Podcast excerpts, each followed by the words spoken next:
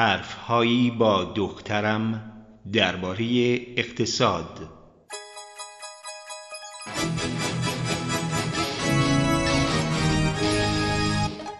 جادوی سیاه بانکداری اقتصاد مدرن هم مثل هر اکوسیستمی نمی‌تونه بدون ریسایکلینگ یا بازچرخانی به حیات خودش ادامه بده. درست همونطور که حیوونا و گیاها مدام اکسیژن و دیوکسید کربنی رو که دیگران تولید کردن ریسایکل می‌کنن به همین ترتیب کارگران باید دستمزدشون رو با خرج کردن تو فروشگاه ها از نو به چرخه بندازن و کسب و کاران باید درآمد خودشون رو با هزینه کردن اون برای حقوق از نو به چرخه بندازن. البته اگه هر دو بخوان به حیات خودشون ادامه بدن. و درست مثل اکوسیستم ما نقصان تو بازچرخانی منجر به بیابانزایی میشه. وقتی بازچرخانی تو اقتصاد از کار میفته کار ما به بحرانایی می‌کشه که منجر به فقر و محرومیت های ویرانگری میشن. الان که دارم این سطرها رو می‌نویسم یونان کشور من و کشوری که تو خودت رو با اینکه تو استرالیا زندگی می‌کنی اهل اون می‌دونی داره همچین ویرانی رو تجربه می‌کنه. استرالیا، ایالات متحده، انگلستان و بیشتر اروپا فاجعه مشابهی رو تو دهه 1930 تجربه کردن. این تجربه به قدری وحشتناک بود که الهام بخش جان بک نویسنده آمریکایی شد تا رمان معروف خوشه های خشم رو بنویسه. تو فصل 25 این رمان اشتانبک داستان این رو میگه که چطور در حالی که میلیون ها نفر گرسنه بودن چندین تن سیب زمینی به رودخونه ریخته شد و روی جعبه های پرتغال نفت سفید پاشیده شد تا غیر قابل خوردن بشن. در عوض بازچرخانی و از نو به گردش در آوردن تخریب مهارناپذیری در کار بود. تو این نقطه از کتابه که به گلایه معروف نویسنده برمیخوریم که به رقم تواناییمون برای بیرون کشیدن غذا از دل خاک قادر نیستیم نظامی خلق کنیم تا فرد گرسنه بتونه توی اون سیر بشه. اشتانبک می نویسه این ناتوانی مانند یک مصیبت به گردن دولت است. حالان که خشم آنها که غذایی ندارند مانند خوشه های انگور بر تاک می روید در جان مردم خوشه های خشم می روید و می بالد تا برای فصل انگورچینی بزرگ شود چطور ممکنه چنین چیزایی رخ بدن؟ پاسخ در این نهفته است که جوامع بازار می‌تونن به ناگهان توان خودشون رو برای بازیابی و بازچرخانی از دست بدن. اگه دقت کنی تو دل این ناتوانی تو بازچرخانی چهره آشنایی رو می‌بینی. جناب بانکدار. چه چیزی تو بانکدارا هست که باعث میشه خیلی از مردم دوستشون نداشته باشن؟ خب یه توضیح اینه که ماها صرفا به ثروت اونا حسودی می‌کنیم. اما بعدم می‌بینی که اینجا چیزی بیشتر از حسادت در کاره. دلیل ریشه ایتر اینه که وقتی ربا دیگه گناه به شمار نمی‌رفت و بانکدارا اجازه داشتن تا آزادانه روی وامها بهره بکشن بانکداری شروع به کسب قدرت‌های برتر کرد. نه تنها قدرت بازچرخانی مقدار زیادی پول بلکه قدرت رسوندن بازچرخانی به نقطه توقفی ناگهانی و فاجعه بار. بذار توضیح بدم. کارفرمایان به مسابه مسافران زمان. فرض کن یک کارفرمای کشاورز پشمچین وامی از مالک می‌گیره تا برای براه انداختن فرایند تولید کالا کار زمین و ماشینالات لازم رو بخره و کسب و کار جدیدی رو شروع کنه دقیقا چه اتفاقی اینجا میفته؟ خب روشنه که کارفرما از مالک زمین پول قرض می‌کنه به این امید که پس از فروش پشمی که چشم به تولید اون دوخته بتونه این قرض رو پس بده با این حال اگه به این مسئله در چارچوب اقتصاد نگاه کنی ممکنه بگی اون ارزش مبادله رو از آینده قرض می‌گیره و اون رو به زمان حال میکشونه. با فرض اینکه کارفرمای ما آینده رو به اندازه کافی دقیق دیده باشه فروش پشم برداشتیش می‌تونه همونقدر موفقیت آمیز باشه که پیش بینی کرده و به اندازه کافی ارزش مبادله تولید خواهد کرد که بدهیشو بده. اما اگه اشتباه کنه و نتونه آینده ای رو به بار بیاره که اون ارزش مبادله درونش وجود داره پس اون این زمان بندی رو مختل کرده. و اگه نتونه بدهیشو بپردازه کسب و کارش شکست می‌خوره. اگه کارفرماها رو فرصت شناسایی فرض کنیم که مسافر زمان میشن بانکدارا آژانسای مسافرتی اونان بانکدارها آژانسهای مسافرت در زمان بانکدارا واقعا چیکار می‌کنن؟ بیشتر مردم فکر می‌کنن بانکدارا مثل واسطه ای هستن بین افرادی که پسنداز دارن و هیچ نیاز فوری به پول نقدشون ندارن و افراد بدون پسندازی که می‌خوان یا نیاز دارن پول قرض کنن. اونا سپردار رو از پسنداز کننده ها می‌گیرن و به وامگیرنده ها میدن. بهره کمتری به سپرده گذارا میدن و مقدار بیشتری از وامگیرنده ها می‌گیرن و از این تفاوت سود می‌برن. این همون کاریه که در گذشته های دور بانکداری با اون شروع شد اما مسلما کاری نیست که امروز بانکدارا مشغولشن بیا فرض کنیم میریام دوچرخه تولید می‌کنه و از یه بانکدار می‌خواد که بهش وامی برای پنج سال به مبلغ 500 هزار پوند بده. تا بتونه ماشینالاتی بخره که به اون امکان میده تنی دوچرخه رو از فیبر کربن بسازه تا سبکتر و محکمتر باشه. سوال بانکدار از کجا 500 هزار پوند میاره تا به اون وام بده؟ برای پاسخ دادن عجله نکن که بگی خب از پولی که مشتری های دیگه تو بانک سپرده گذاشتن دیگه. نه. پاسخ درست اینه. از هیچ کجا؟ از باد هوا. چطور؟ به سادگی. بانکدار فقط یه عدد پنج با پنج تا صفر جلوش رو کنار نام میریام و شماره حسابش تو پایگاه داده های الکترونیک یا دفتر کل تایپ می‌کنه. این پایگاه داده ها مونده حساب مشتری ها رو فهرست می‌کنه. وقتی میریام حسابش رو چک می‌کنه از اینکه می‌بینه 500 هزار پوند روی دستگاه خودپرداز چشمک می‌زنه ذوق زده میشه و بلافاصله پول رو به حساب سازنده ماشینالات میفرسته. به همین سادگی مبلغ نیم میلیون پوند از باد هوا خلق میشه. قدرت جادویی بانکدارا که به اونا اجازه میده به اشاره قلم یا فشار چند تا دگمه روی کیبوردشون پول خلق کنن. و این آدمو میترسونه. می‌دونی چرا؟ چون دشوار میشه باور کرد ارزش از هیچ به وجود بیاد. اما بذار به لحظه برگردیم که بانکدار 500 هزار پوند رو با حرکت اسای جادویی از هیچ کجا به وجود میاره. به تعبیری بانکدار برای میریام فعلی یعنی کارفرمایی با برنامه‌ای برای فروش دوچرخه ترتیبی میده تا در مقابل ماشین زمان بشینه و از طریق اون به میریامی برسه که پنج سال بعد می‌تونه وجود داشته باشه. یعنی گرداننده کسب و کار پولداری که یه شرکت دوچرخه سازی موفق داره. و نیم میلیون پوند از اونجا بقاپه و به زمان حال بیاره. و تو کار دوچرخه سرمایه گذاری کنه. و به این ترتیب به اون میریام آینده اجازه بده به همون گرداننده کسب و کار موفق تبدیل بشه. اما در ازای اینکه میریام نیم میلیون پوند رو برای یک دوره پنج ساله مقروض بشه تا از کارفرمایی مشتاق به کاسبی موفق تبدیل بشه و طبعا بانکدار از اون بهره و بقیه هزینه های بانک رو هم می‌گیره. از اونجایی که بانکدارا برای وام دادن خودشون رو به ارزش مبادله موجود محدود نمی‌کنن دلیل کافی دارن تا وام ها رو به همون شکل با چند ضربه به کلیدهای کیبوردشون ظاهر کنن و به افراد بیشتری وام بدن و پول بیشتری برای اقتصاد خلق کنن و همچنین سود بیشتری برای خودشون نگه دارن.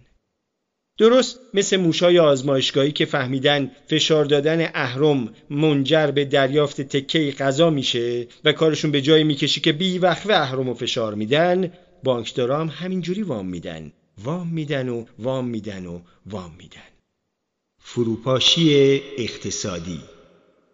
روزی روزگاری بانکدارای محتاط به میریام و امثال اون فقط در صورتی وام می‌دادن که به اون اعتماد داشتن که وامش رو به شکل معقول سرمایه گذاری می‌کنه و بعد می‌تونه اون رو پس بده.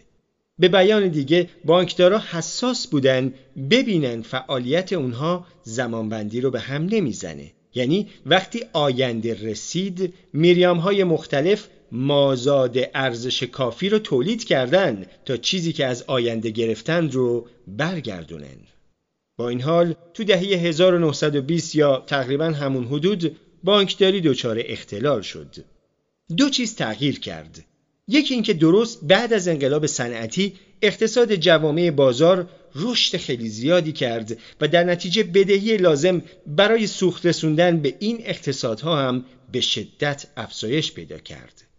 نکته دوم این بود که بانکدارا راههایی پیدا کردن تا اگه اوضاع خراب شد پای خودشون گیر نباشه. مثلا وقتی به میریام وام اعطا می‌کردن بعد اون رو به بخشای کوچیک خورد می‌کردن و به افراد زیادی میفروختن پنج هزار سرمایه گذار که نفری 100 پوند به بانک قرض می‌دادند و هر کدوم سهمی از 500 هزار پوند وام میریام داشتن. حالا این سوال مطرح میشه که چرا آدم باید بخواد تو یکی از این سهم‌ها سرمایه گذاری کنه؟ چون سودی که این سهامدارا از بانک می‌گرفتن بیشتر از اونی بود که صرفاً 100 پوند رو تو بانک سرمایه گذاری کنن. به این ترتیب بانکدار بلافاصله دوباره 500 هزار پوندش رو به دست می آورد و همچنان منتظر بود که وقتی میریام وامش رو پس داد سود ببره و اگه میریام ورشکست می شد و زیر تعهدات بدهیش می‌زد این پنج هزار نفر سرمایه گذار بودن که ضرر می‌کردن می‌دونم به چی فکر می‌کنی. باید یه گیری تو کار باشه. در واقع هست. هرچقدر بانکدار پول بیشتری از آینده به میریام انتقال بده سود بالقوه اون بیشتر و ظرفیت بانک برای پول درآوردن از بقیه سرمایه گذارا بیشتر میشه. اما هرچقدر بانکدار بیشتر از قدرتاش استفاده کنه احتمال بیشتری داره که زمانبندی به هم بخوره. فرض کنیم که کسب و کار میریام خوبه. اون دوچرخه هاشو تولید می‌کنه. کارخونه های تولید کننده ماشینالاتی که مریام از اونها خرید می‌کنه کارگرای بیشتری استخدام می‌کنن. اون کارگرا دوچرخه و چیزای دیگه می‌خرن و فرایند بازچرخانی ادامه پیدا می‌کنه و جامعه بازار پیش میره. اما هر چقدر اوضاع با ثباتتر به نظر می‌رسه بانکدارا انگیزه بیشتری پیدا می‌کنن تا از قدرت جادویی خودشون بیشتر و آزادانه تر استفاده کنن و بدون اینکه اصلا متوجه بشن در نهایت افسون اونها وارد قلمرو جادوی سیاه میشه. نقطه می‌رسه که وامهایی که دادن اینقدر گسترده است که اقتصاد نمی‌تونه گام برداره و سودی که ایجاد شده دیگه برای بازپرداخت اون وامها کافی نیست. در این نقطه این وقوف پیدا میشه که آینده‌ای که همه روش حساب کرده بودن هرگز از راه نخواهد رسید و وقتی اون مقدار خیلی زیاد از ارزش که از آینده قرض گرفته شده بود نتونه مادیت پیدا کنه اقتصاد فرو میپاشه. فرض کن به لطف وام مشتاقانی بانک به مریام بدهی اون به قدری برای کسب و کارش بزرگه که نمی‌تونه اونو پس بده. در نهایت وقتی می‌بینه که از پس بدهیش بر نمیاد مجبور میشه کارگاشو ببنده. بعد معلوم میشه که اون به کمک بانک از سوی خود قبلیش گول خورده. فرض کن میریام تنها نیست و تعداد زیادی کسب و کار بسته بشن و قشونی از کارگرا خودشونو بیکار ببینن. در نتیجه فروشگاه هایی که اون کارگرا معمولا از اونا خرید می‌کردن هم آسیب می‌بینن. هرچقدر فروشگاه و کسب و کار بیشتری بسته میشه بانک هم خودشونو بیشتر و بیشتر گرفتار وام هایی می‌بینن که شرکت های مثل شرکت میریام قادر به بازپرداخت اون نیستن. شایعه ای دهان به دهان میشه که بانک ها تو دردسر افتادن. بعضیا که پولشون رو در مقابل پرداخت سود معقولی به بانک ها سپردن نگران از اینکه نکنه سپرده خودشون رو از دست بدن از بانک می‌خوان که پولشون رو به صورت نقدی پس بده. با شنیدن این موضوع سپرده گذارای دیگه هم دچار همین ترس میشن. اما بانک پول کافی برای پس دادن سپرده همه اونها نداره چون اونها رو همراه با وامایی که از باد هوا احضار کرده بوده وام داده. همین که این خبر ته کشیدن منابع پولی بانک این اون اونور پخش میشه حجوم بانکی یا بنکران رخ میده. صفهای طولانی از آدمایی که پولشون رو می‌خوان و مدیرای مستاصل بانک که مجبور میشن باجه رو ببندن. یه مرتبه حتی افرادی که سپرده های عظیمی تو بانک دارن خودشونو بی پول می‌بینن. یادت هست که گفتم بدهی بخش جدایی ناپذیر جامعه بازاره که هیچ سودی بدون بدهی ممکن نمیشه و بدون سود هیچ مازادی وجود نداره.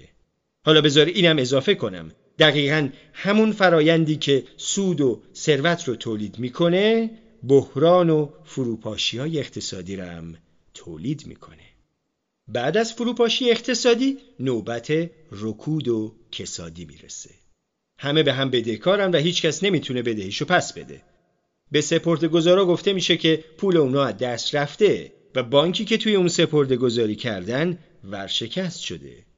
حتی اونایی که پول نقدی رو یه جای امنی کنار گذاشتن هم هزینه ها رو کم می‌کنن و از آینده نامعلوم میترسن. روند بازچرخانی که اقتصاد متکی به اونه رو به واژگونی می‌ذاره. کارفرماهای بیشتری مثل میریام مشتری های خودشون رو از دست میدن سفارش خرید ماشینالات جدید رو فسخ می‌کنن و مجبورن کارگراشون رو اخراج کنن.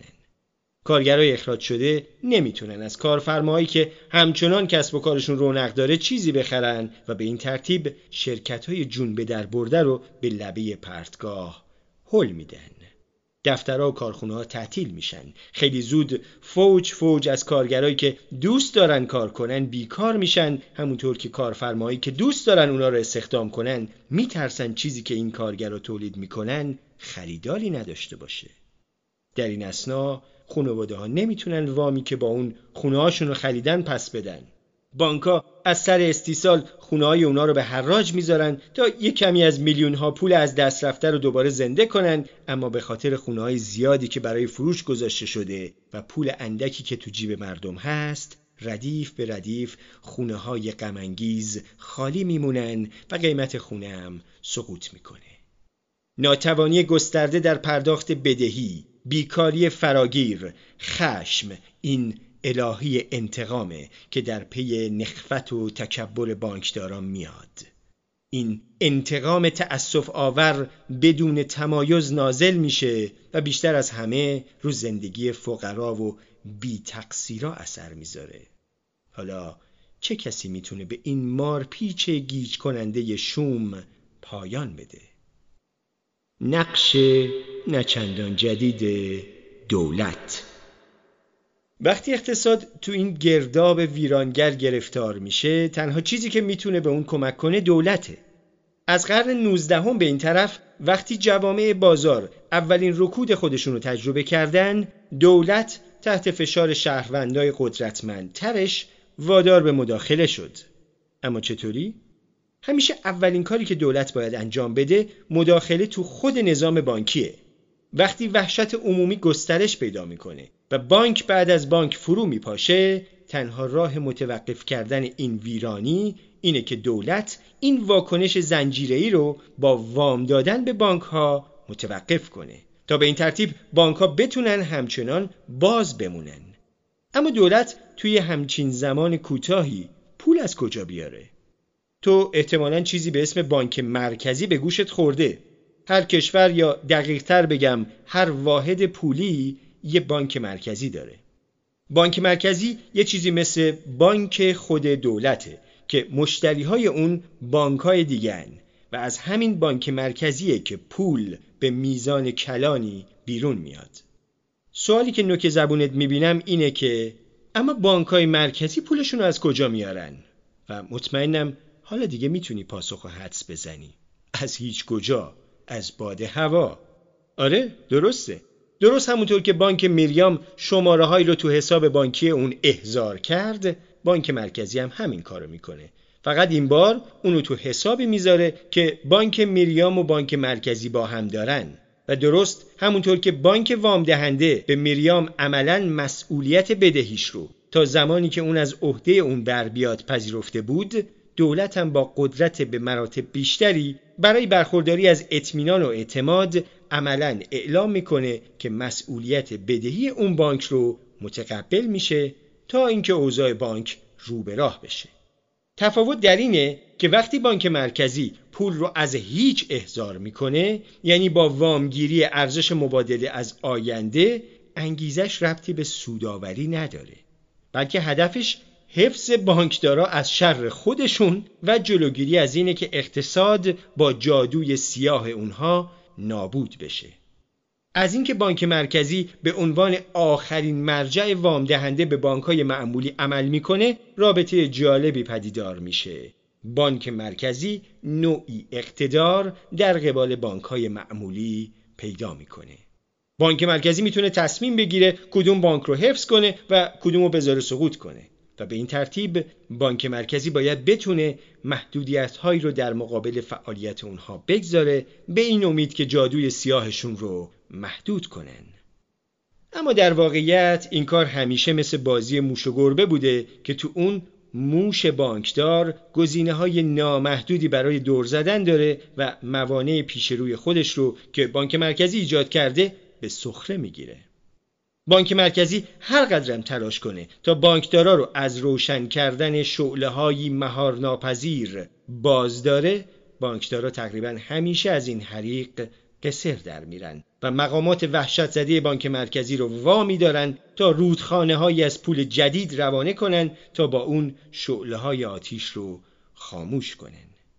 باید به این واقف بود که اعتماد عموم مردم نگران به توانایی بانک مرکزی برای مهار بانکهای معمولی چقدر کمه و دولتها برای آروم کردنشون و جلوگیری از حجوم بانکی باید گام های بیشتری بردارن.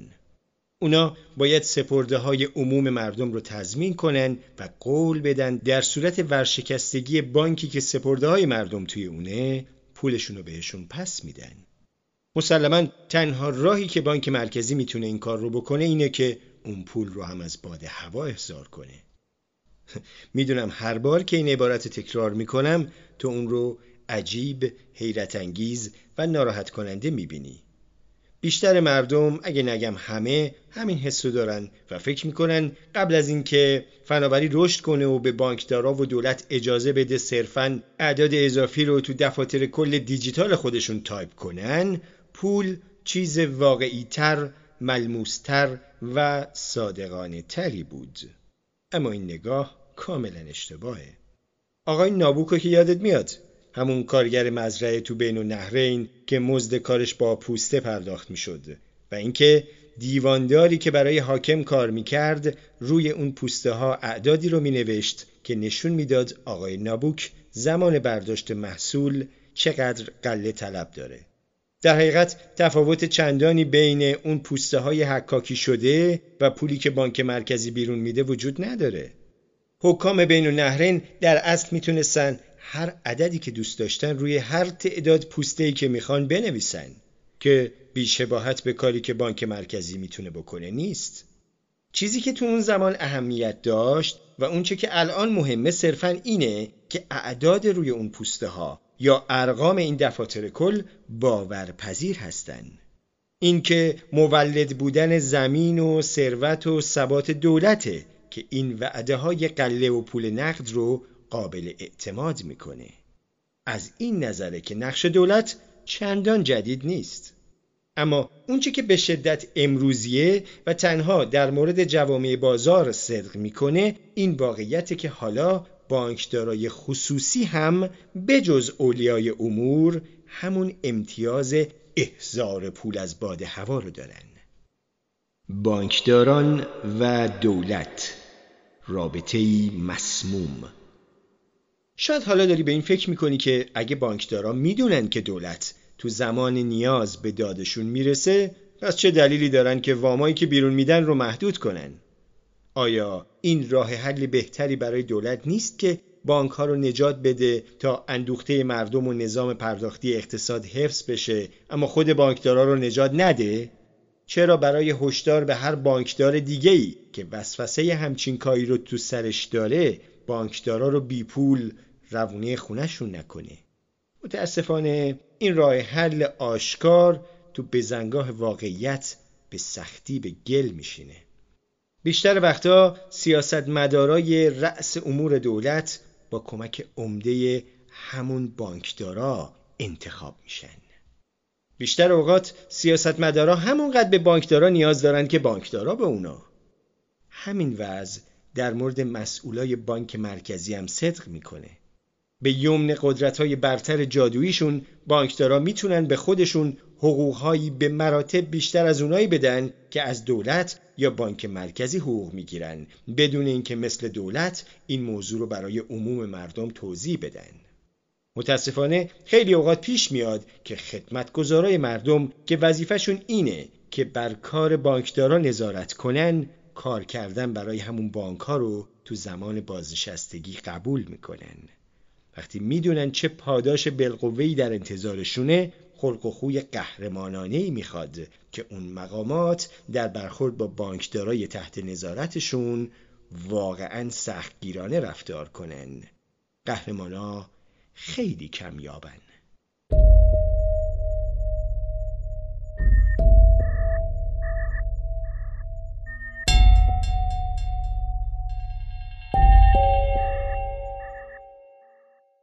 این رابطه مسموم بین بانکدارا و دولت تضمین می‌کنه که بانکدارا دلیلی برای محتاط بودن نداشته باشن. بله، اونا بعد از فروپاشی اقتصادی فعالیت های خودشون رو برای یه دوره محدود می‌کنن. مثل راننده‌ای که به خاطر سرعت زیاد جریمه شده، بانکداران برای یه مدتی ممکنه کاملا زیر حد سرعت حرکت کنن، اما زود می‌بینن که دوباره دارن گاز میدن. درست. بعد از اینکه مقامات دولت زامنشون بشن و ثبات برگرده بانکدارا باز همون کارو می‌کنن و طوری پول در میارن که انگار هیچ فردایی در کار نیست. برای به پایان رسوندن این داستان آزاردهنده در حال حاضر ما با تناقض بنیادینی مواجهیم. ثباتی دست پرورده بانکدارا تو جوامع بازار می‌تونه کاهش پیدا کنه اما به یه دلیل ساده هرگز کاملا ریشهکن نمیشه. چون سوخت اقتصاد همون چیزیه که اونا فراهم می‌کنن. بدهی. و البته اینکه هر چقدر دولت در ایجاد ثبات موفقتر باشه وضعیت برای ایجاد بدهی بیشتر ایمنتر میشه و بانکدارا مجال پیدا می‌کنن که بیشتر جولان بدن و ثباتی بیشتری به بار بیارن. بدهی های غیر قابل پرداخت. وقتی یه بدهکار ورشکست بشه و نتونه بدهیشو پس بده چیکار باید کرد؟ تنها راه حل ممکن اینه بدهی بخشیده بشه تو اوایل عصر ویکتوریایی قانون تصریح می‌کرد اونایی که نمی‌تونن بدهی خودشونو پس بدن باید تو زندانهای مخصوص بدهکارا حبس بشن تا زمانی که بدهی خودشون رو کامل با بهرش بپردازن امروزه با بعضی از کشورهایی که دولتشون نمی‌تونه بدهشون رو بپردازه به همین صورت رفتار میشه. یونان خودمون یکی از همین موارده.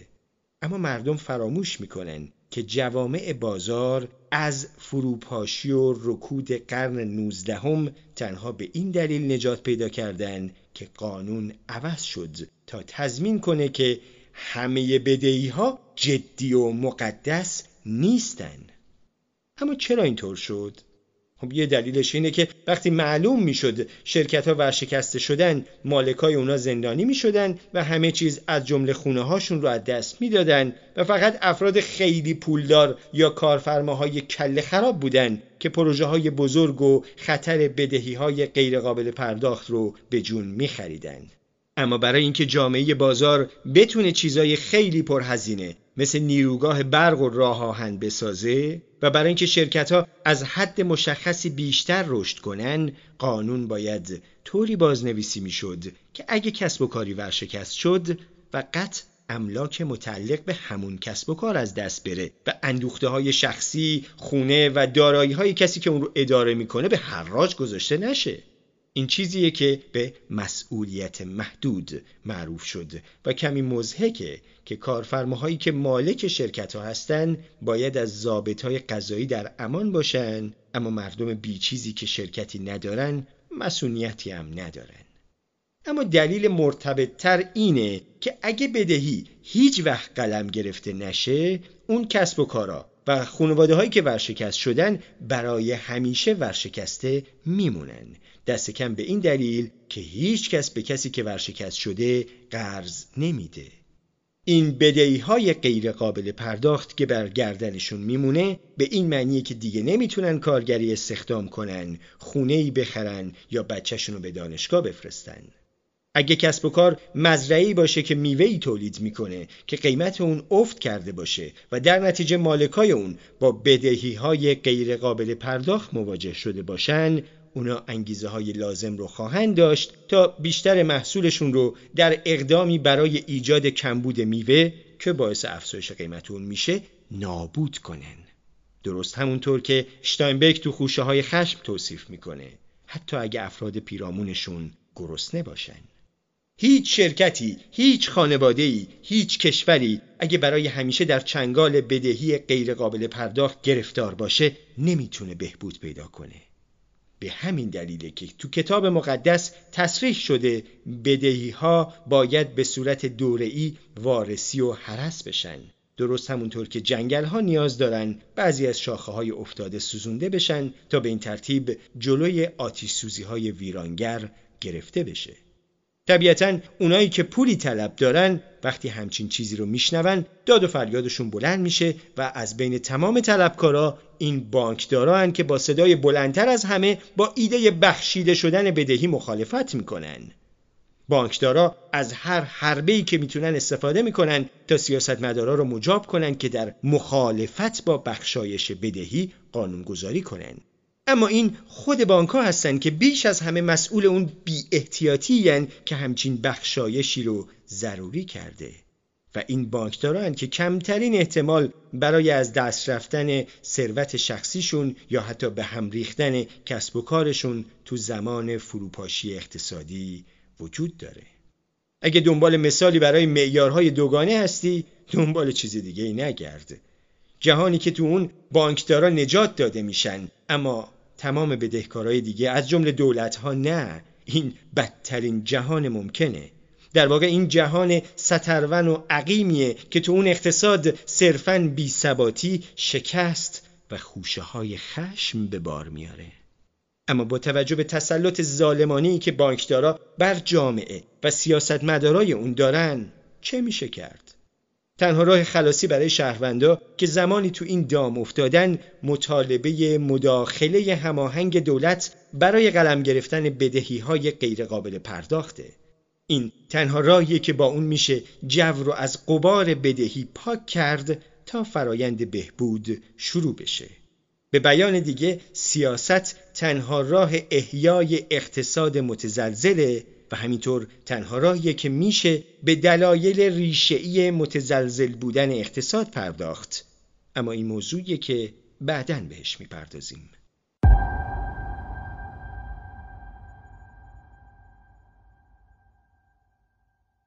انگل ضروری. همین که بزرگ بشی و پستی بلندی های اقتصاد رو بیشتر تجربه کنی متوجه ریاکاری تکندهنده ای میشی. تو روزای خوب بانکدارا، کارفرماها و در کل افراد پولدار تمایل دارن مخالف دولت باشن. اونا از دولت به عنوان ترمزی در راه توسعه، انگلی که از بخش خصوصی از طریق مالیات تغذیه می‌کنه و دشمن آزادی و کارآفرینی یاد می‌کنن. اما وقتی فروپاشی اقتصادی به خاطر اعمال خودشون رخ میده همونایی که با شور و حرارت زیادی در مخالفت با مداخله اساسی دولت در اقتصاد سخنرانی های آتشین کرده بودن یهو خواهان کمک دولت میشن. اونا نره می‌زنن پس این دولت کجاست تا به داد ما برسه؟ این تناقض جدیدی نیست بلکه باستاب رابطه مسئله داریه که قدرتمندا همیشه با دولت داشتن. هرچند از این میترسن که دولت مالندوزیشون رو محدود کنه اما به شدت هم به اون نیاز دارن. یکی از استدلالای رایجی که اونا علیه دولت مطرح می‌کنن اینه که ثروت به صورت فردی یعنی به همت افراد بیباک جمع میشه. بنابراین مالیات رو مصادره نامشروع چیزی می‌بینن که به حق مال اونهاست. برای درک این موضوع برای لحظه بیا به آغاز شکلگیری جوامع بازار برگردیم. به زمانی که رعیت ها از زمین های اجدادیشون بیرون انداخته شدن فکر می‌کنیم ملاکا چطور می‌تونستن به اون خوبی از شر رعیت خلاص بشن؟ پاسخ اینه با کمک دولت پادشاه و دولتش به ملاکا کمک کردند و سربازاشون رو فرستادن تا هر گونه شورش دهقانها رو سر جاشون بنشونن و فکر می‌کنی نظم جدید که زیربنای جامعه بازار بود چطور حفظ شد؟ چطور اکثریت مردمی که تحت شرایط غیر انسانی و خار ای تو زاغه های منچستر، بیرمنگام و لندن به سر می بردن تحت کنترل موندن در حالی که چند خیابون اون طرفتر اقلیتی در رفاه و تجمل زندگی می‌کردن. ساده بگم ثروت خصوصی به وجود اومد و بعد از طریق خشونت مورد حمایت دولت حفظ شد.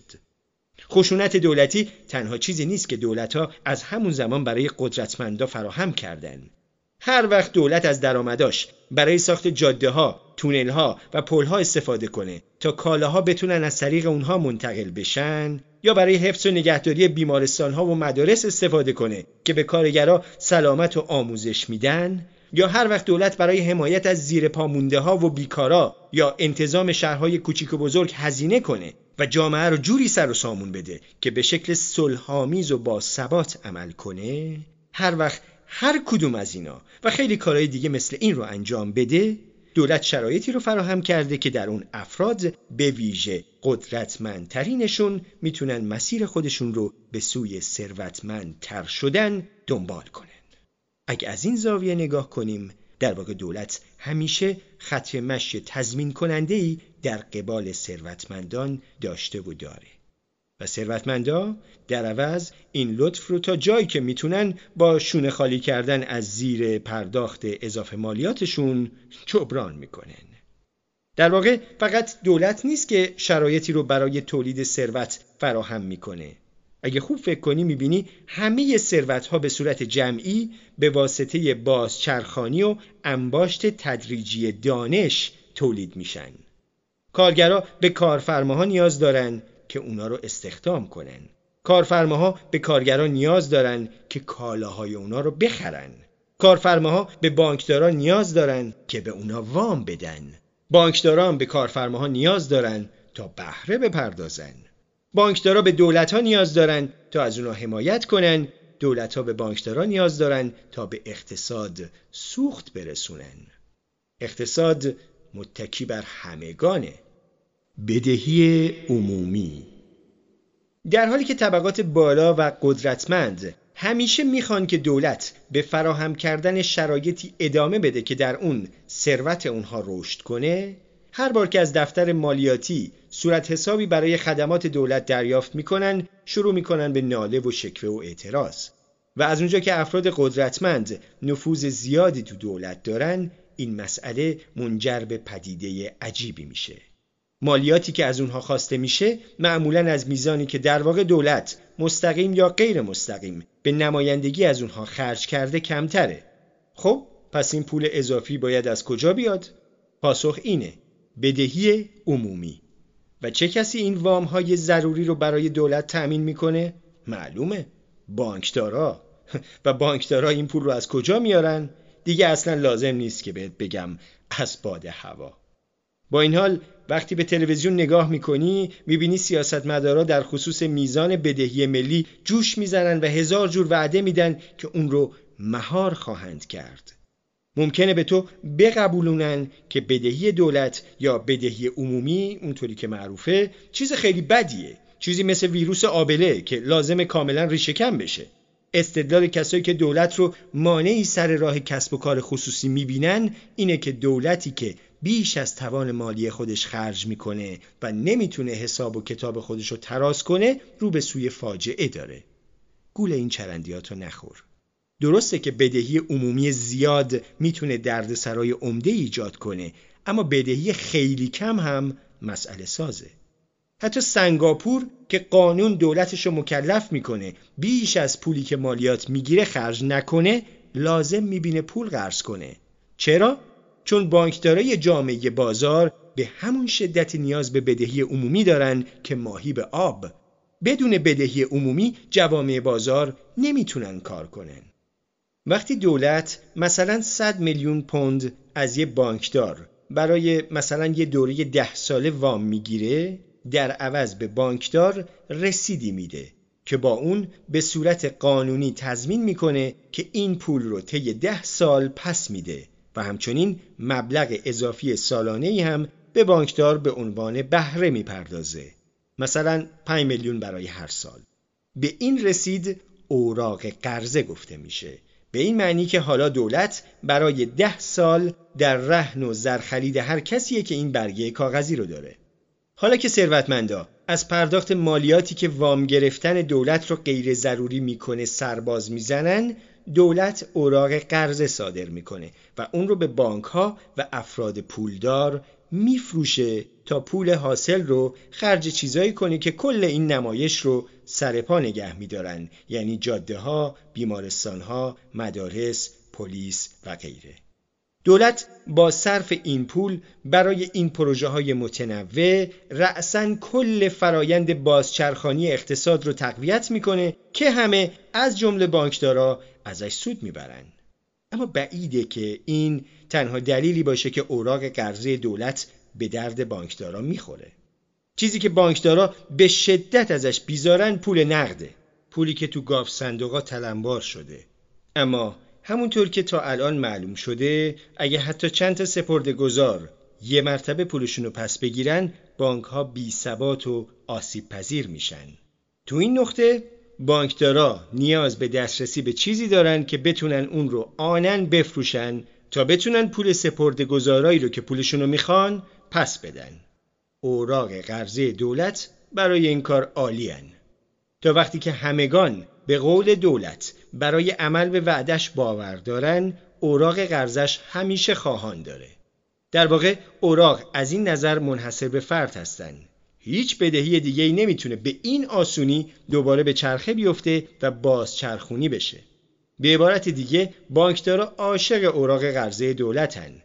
نه تنها اوراق قرضه وامیه که نرخ بالایی از بهره رو خیلی راحت تحصیل می‌کنه بلکه می‌تونه به منظره کالا هم استفاده بشه مایملکی درست مثل نقاشی یا ماشین آنتیک قدیمی که اگه بانک نیازی شدید به پول نقد داشته باشه می‌تونه بلافاصله بفروشه اوراق قرضه به زبان بانکدارا بهترین دارایی های جاری هستند. اونا به معنای دقیق کلمه نظام بانکی رو روغنکاری می‌کنن تا چرخها و چرخدنده هاش بچرخن. در واقع تو روزگار بعد وقتی بانکدارا گوشی تلفن رو بر میدارن تا از دولت بخوان که بانک مرکزی اونا رو زمانت کنه دولت این کار رو نه فقط با خلق پول جدید بلکه با توزیع اوراق قرضه بیشتر و استفاده از اونها برای قرض گرفتن پول بیشتر از بقیه بانکها حتی گاهی بانکهای خارجی برای دادن به بانکهای داخلی انجام میده حالا می‌تونی ببینی که چطور بدهی عمومی چیزی به مراتب بیشتر از بدهی معمولیه. این بدهی تجلی روابط قدرت جوامع بازار ماست. پاسخی ضروری به امتناع پولدارها از دادن سهم خودشون و البته ضربگیریه که امکان میده تا بانکدارای مستعد تصادف از خیلی از حوادث مسون بمونن. مثل یه تصمیه لاستیکیه که همه چیز کنار هم نگه میداره و می‌تونه تو روزگار بد اقتصادی کش بیاد و جلوی فروپاشی نظام رو بگیره اما بازم هست جادوی سیاه بانکداری جوامع بازار رو بی ثبات می‌کنه. بانکداری خلق ثروت رو تو زمانای خوب و نابودی ثروت رو تو زمانای بد چندین و چند برابر می‌کنه و پیوسته توزیع قدرت و پول رو نامتوازن می‌کنه. با این حال اگه منصف باشیم بانکدارا فقط همینن. تقویت کننده های بزرگ. علت ریشه‌ای بیثباتی جامعه بازار جای دیگه ایه. این علت عمیقا در سرشت عجیب و غریب دو تا کالای خاص ریشه داره کار انسان و پول. حالا وقتشه که سراغ این دوتا بریم و اونا رو زیر ذربین افشا کننده یه استوره باستانی قرار بدیم.